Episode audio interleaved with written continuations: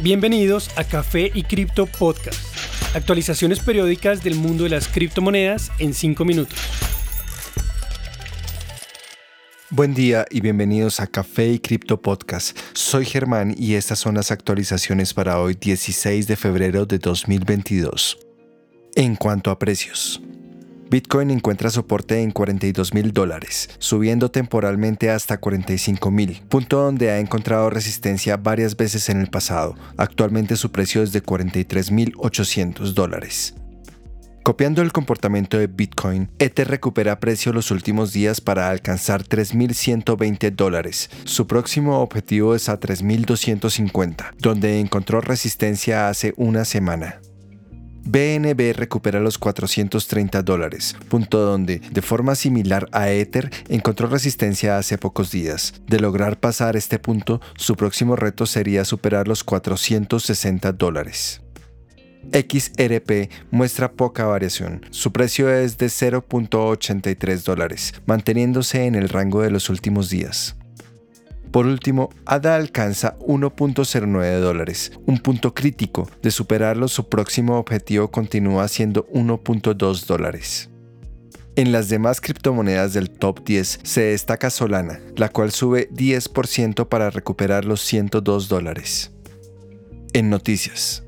Debido a la creciente popularidad de activos digitales, la bolsa de criptomonedas Coinbase planea expandir sus operaciones reclutando más empleados en el 2022 para estar al nivel de la demanda. En un post publicado el día de ayer, Coinbase anunció que para capitalizar las oportunidades futuras se necesitará ampliar los productos actuales, a la vez que se mejoren los antiguos. La firma dijo, en el 2022 planeamos agregar hasta 2.000 empleados más entre nuestras áreas de producto, ingeniería y diseño. Vemos enormes oportunidades de productos para la Web3 Creemos que nuestra industria aún está empezando y que construir medios para que nuevos individuos participen es crítico al buscar usos de cripto para la nueva generación. Adicionalmente, la compañía basada en San Francisco anunció que planea expandir su línea de productos para incluir contenido creado por usuarios, como NFTs, además de mejorar la seguridad de su plataforma, simplicidad de uso y accesibilidad. El momento para estas contrataciones es perfecto, teniendo en cuenta el debut de la firma con su sorprendentemente creativa publicidad durante el Super Bowl. La estrategia menos charla, más Bitcoin parecía haber sido demasiado popular, pues la app dejó de funcionar temporalmente después de que la publicidad salió al aire. El comercial de 60 segundos consistía en mostrar un código QR rebotando en la pantalla, haciendo referencia al clásico logo de DVD. Tras escanear el código, las personas fueron enviadas a la página promocional de Coinbase, en donde se les otorgó 15 dólares gratis en Bitcoin a los nuevos usuarios.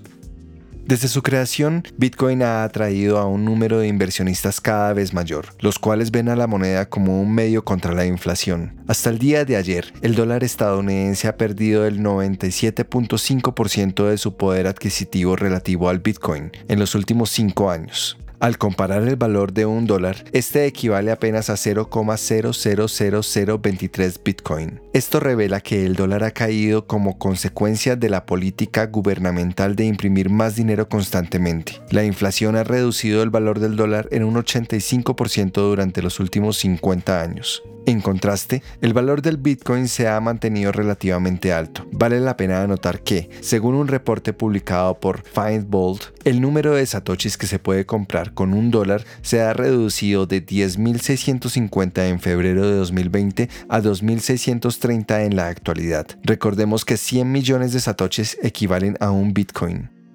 Mesario.io, un website que maneja información de las cadenas de bloques, confirmó en los últimos días que Cardano ha superado tanto a Bitcoin como a Ethereum en actividad de transacciones. Mientras Cardano llegó a un pico de 17.15 billones de dólares en transacciones durante 24 horas, Bitcoin llegó a 15 y Ether a 8.6. Es importante comentar que este valor no es de transacciones totales, sino un cálculo corregido según las transacciones más relevantes. Las transacciones en Cardano también han sido de muy bajo costo comparativamente, alcanzando poco más de 50 mil dólares. A pesar de que la recarga de la red alcanzó más de 80%, algo muy alto para cualquier red.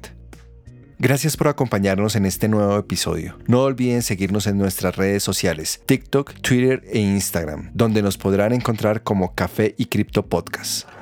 Y recuerden, la cadena de bloques vino para quedarse.